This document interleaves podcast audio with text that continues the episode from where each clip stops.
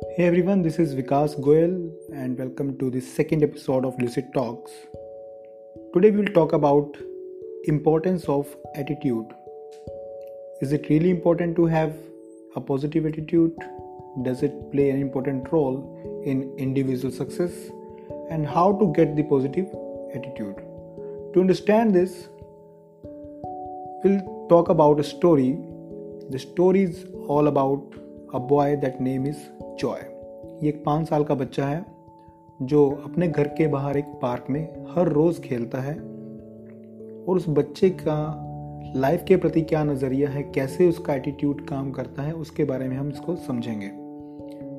तो बच्चा जब हर रोज़ पार्क में जाता है तो वट ही सीज एक बलून वाला, जो helium gas balloon we all know तो उसको देखता है। और बलून वाला, क्योंकि उसको अपना बिज़नेस करना है तो वो हर रोज़ एक बलून को जो है हवा में उड़ाता है जब उसके आसपास बहुत सारे बच्चे होते हैं। तो बच्चे जैसे ही इस बलून को देखते हैं तो they demand for the another balloon and they buy balloon and soon उसका जो है बिज़नेस चल पड़ता है।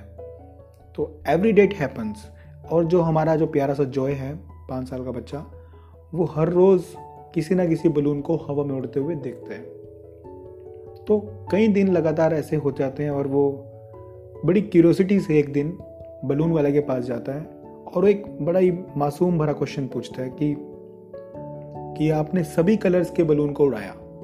Whether it is green yellow blue purple but अभी तक आपने रेड कलर के बलून को नहीं उड़ाया तो क्या वो नहीं उड़ता? तो ये मासूम भरा क्वेश्चन जो है, वो पूछता है बच्चा गुब्बारे वाले से और इसका जवाब हम सबको पता है कि रेड कलर का बलून भी उड़ेगा।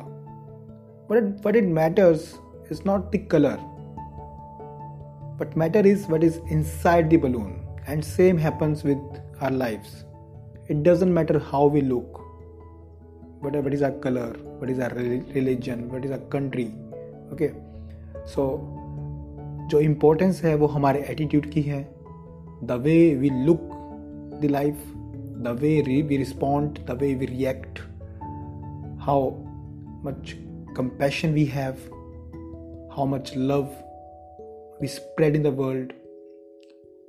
So it's all about our attitude.